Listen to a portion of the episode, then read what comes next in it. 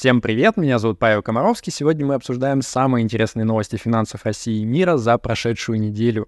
Путин призвал четко понять причины падения рубля. Банки хотят повышать ипотечные ставки по договорам, которые для них невыгодны. А Илон Маск призвал занимать места в очереди на чипирование. Поехали!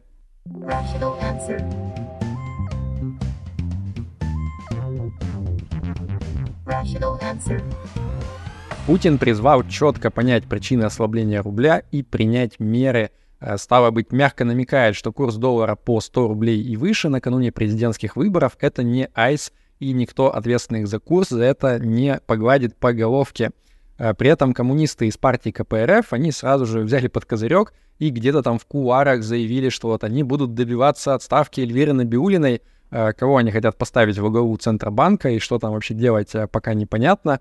Может быть, там ведут под разверстку сразу или там фабрики рабочим соберутся передавать, не знаю. Тем временем зампред цэ бэ Алексей Заботкин, он, значит, наоборот, поспешил заявить, что только ловкие действия Центробанка по резкому повышению ставки, они вот, значит, помогают нам избежать хорошо трехзначного курса доллара. Что такое хорошо трехзначный курс доллара, я не знаю, там это сто, сто двадцать, сто пятьдесят, но тем не менее. Ну и в довершение всплыли опять новости про то, что Минфин собирается добиваться э, ввода новых ограничений на отток капитала из России, на этот раз в адрес всяких там дружественных э, эс эн гэ-шных стран типа Казахстана, Армении, э, ну и, судя по всему, речь идет про отток в рублях именно. Короче, ясно только одно, никто не хочет оказаться крайним вот в этой вот э, очень увлекательной игре «Не допусти неказистого курса доллара» накануне президентских выборов в эр эф. В России началось обсуждение бюджета на две тысячи двадцать четвёртый год, и по данным секретных источников Bloomberg, военные расходы в следующем году должны в полтора раза увеличиться, то есть с четырёх примерно процентов от вэ вэ пэ до шести процентов, и достигнут они четырёх с половиной триллионов рублей. При этом, как сейчас вводится, треть статей бюджета будет засекреченной, то есть особо будет непонятно вообще, куда деньги тратятся и как вот это все сравнивать с официальной статистикой. Вообще, это немного как-то странно, на мой взгляд, когда треть денег уходит непонятно куда, но что я могу знать, я все-таки бюджетом российским не управляю. По данным же из российских источников, в две тысячи двадцать четвёртом году верстают бюджет с относительно скромным бюджетным дефицитом примерно в полтора триллиона рублей. Напомню, что на текущий двадцать третий год планируется дефицит в размере почти трёх триллионов рублей. И вот, несмотря на то, что в начале года были впечатляющие темпы перевыполнения дефицита, но, как и обещал Мишустин, как ни странно, на текущий момент вроде как ситуация стабилизировалась, и, возможно, текущий год в итоге действительно закроют в рамках запланированного размера дефицита. В России куча народу успели наполучать всяких разных льготных ипотек, там айтишных, семейных, новостроечных, по ставкам от двух до восьми процентов годовых. А, ну, при том, что сейчас, напомню, ключевая ставка цэ бэ аж тринадцать процентов составляет. Вот банки переживают, а ну как у государства вдруг кончатся деньги на то, чтобы следующие двадцать лет субсидировать банкам разницу между вот этими вот э, смешными льготными ставками и полноценными рыночными. А, ну и, соответственно, типа вот просто бюджет перестанет платить. Так что банкиры нашли решение. Они написали коллективное письмо в Минстрой с предложением, значит, разрешить банкам в одностороннем порядке повышать ставку по ипотечным кредитам до рыночной в тех случаях, если им государство перестанет субсидии присылать. И если такой порядок в итоге примут, то это будет просто пушка. Ну, прикиньте сами, вот вы заключили с банком договор на ипотеку под два процента на двадцать лет. Прошел год, и вам приходит письмо из банка, типа, ребята, сори, нам что-то не доплатили тут из государства, так что ваша ставка теперь будет пятнадцать процентов, будете платить со следующего процента в семь раз выше со следующего года, типа лол. Тинькофф инвестиции продолжают расчехлять фонды Финекс для торговли на вне бирже. На текущий момент доступно уже девять и ти эф из двадцати двух, и дисконты по-прежнему, то есть скидочки, они варьируются где-то вот шестьдесят-семьдесят процентов от справедливой стоимости того, что внутри фондов находится. Но смешнее другое, у нас тут в чате, значит, обсуждали ребята, что типа решил прикупить кое-кто фондов Финекс, и Тинькофф с него снял пятнадцать процентов от стоимости сделки. Ну типа все такие, ну блин, дорого, конечно, ну да, окей, ребята зарабатывают. А потом выяснилось, что в тарифах на самом деле указано полтора процента тариф на такие сделки. В общем, написали в техподдержку Тинькофф, те сказали, ну, блин, сорян, действительно ошиблись, сейчас все поправим. Вроде как действительно в итоге все вернули, но мне вспомнилась чудесная история про то, что вот на Западе частные банки, они часто практикуют что?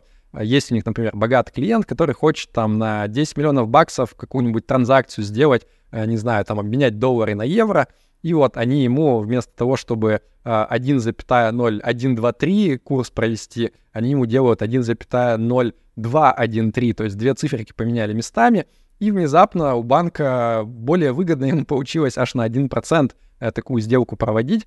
Ну и, соответственно, если клиент жалуется, говорит, типа, блин, ребят, что за фигня, что за... почему курс не рыночный? Они ему говорят, извините, у нас тут интерн перепутал циферки на клавиатуре, сейчас все поправим, все исправим, ошибочка, короче, будет поправлена. А если клиент не заметил, то зашибись, лишний один процент прибыли для банка. Такими вот всякими штуками занимаются частные банки на Западе. Ну, может, и в России кто-то тоже занимается, я не знаю. Мораль здесь простая. На всякий случай проверяйте всегда, что с вас берет банк или брокер, соответствует ли это тарифам или нет, потому что не всегда это, как выяснилось, соответствует. После февраля две тысячи двадцать второго года многие россияне постарались открыть себе счета в банках таких вот дружественных стран СНГ, например, чтобы продолжать пользоваться картами Visa, MasterCard для международных покупок. И нередко такие счета открывались с помощью вот специальных контор помогаек, которые там за двадцать-тридцать тысяч рублей скромных э, помогали вам там через доверенность или еще как-то открыть удаленно такие счета. Так вот, дочерний банк Bank of Georgia в Беларуси под названием би эн би Bank, он вроде бы не был такой вот э, ну, часто используемый для этого банк, но тем не менее он заявил на той неделе, что закроет все счета нерезидентов, открытые по доверенности. Но прикольный нюанс здесь в том, что об этом решении объявили в пятницу двадцать второго сентября, а на то, чтобы вывести из банка все свои деньги, таким вот клиентам дали ровно один рабочий день, понедельник, двадцать пятого сентября.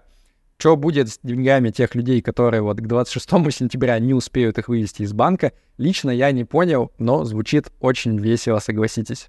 В Таиланде сейчас действует интересная налоговая система. Иностранный доход для местных налоговых резидентов, он вот как бы должен облагаться эн дэ эф эл по идее, но только в том случае, если вы заводите этот доход в течение года внутрь Таиланда, там, не знаю, в тайский банк или еще куда.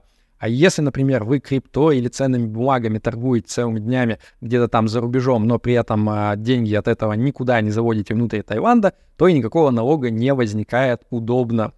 Так вот, такая лафа закончится с первого января. Пишут, что с две тысячи двадцать четвёртого года иностранные доходы тайских налоговых резидентов начнут облагаться э, налогом в любом случае, независимо от того, на какой банковский счет вы их получаете.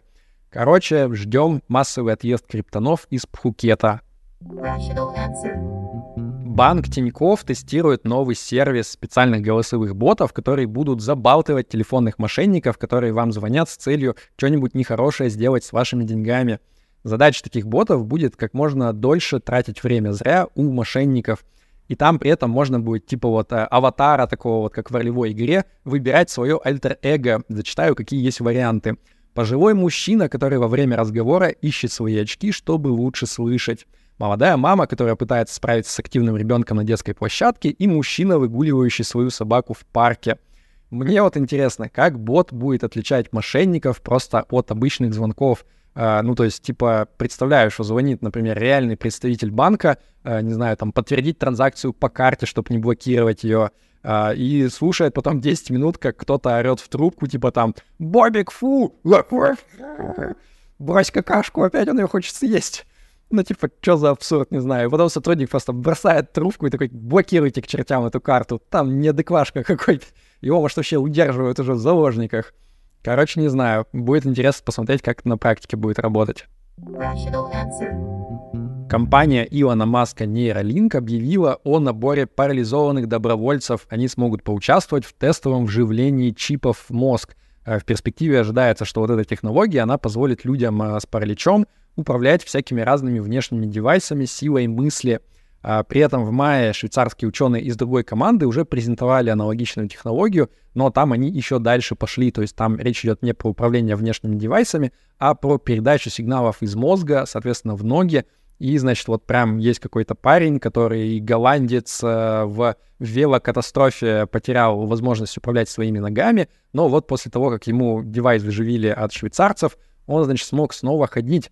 Выглядит довольно прикольно, хотя, ну, это до сих пор не какой-то а, массовый продукт. Я так понимаю, даже вот этому парню, добровольцу, а, его не то чтобы выдали, чтобы он в повседневной жизни постоянно его использовал, но сама идея выглядит круто. Это мы, конечно, одобряем всецело.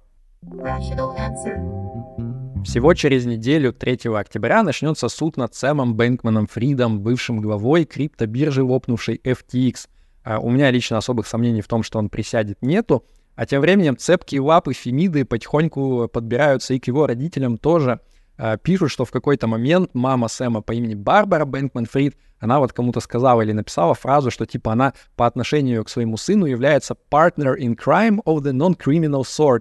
То есть типа вот, ну как бы соучастница по преступлениям, ну только не криминальная. Звучит, если честно, оглядываясь назад, уже не очень. А батя его, Джозеф, он, значит, настоял на том, чтобы вот его вставили в рекламу эф ти экс для Суперкубка рядом с известным комиком американским Ларри Дэвидом. Параллельно со всем этим семья Бэнкманов-Фридов, она продумывала всякие разные варианты, как бы выкачать из эф ти экс десять миллионов баксов в семью, таким образом, чтобы, если криптобиржа начнет банкротиться, то их обратно забрать нельзя будет. Ну, то есть, типа, как будто бы они подозревали, что такое развитие событий, оно возможно, и хотели соломки себе подстелить. Короче, вот есть определенное подозрение, что достаточно плотно родители Сэма Бэнкмана-Фрида, они в том числе участвовали в деятельности его криптобиржи, и поэтому на прошлой неделе все еще находящаяся в процессе банкротства криптобиржи эф ти экс, она подала в суд и на родителей Сэма тоже, чтобы эти деньги все-таки попытаться обратно вытащить. Короче, будет интересно уже через неделю, я думаю. И перед тем, как я расскажу вам традиционную хорошую новость недели, хотел сказать огромное спасибо всем, кто поддерживает донатами нашу передачу. Их список вы видите на экране. Если вам понравилось, ставьте лайк, подписывайтесь на канал и на телеграм-канал по ссылке в описании. Тоже не забудьте подписаться, там интереснее всего. Итак, хорошая новость недели. Минцифры исключила полный запуск единого реестра воинского учета до две тысячи двадцать пятого года. То есть вот бояться не успеть, и это хорошо. Правда, в одном-двух регионах в тестовом режиме обещают что-то там запустить уже э, к концу две тысячи двадцать третьего года, так что и расслабляться, к сожалению, тоже нельзя. Да пребудет с вами разум, пока.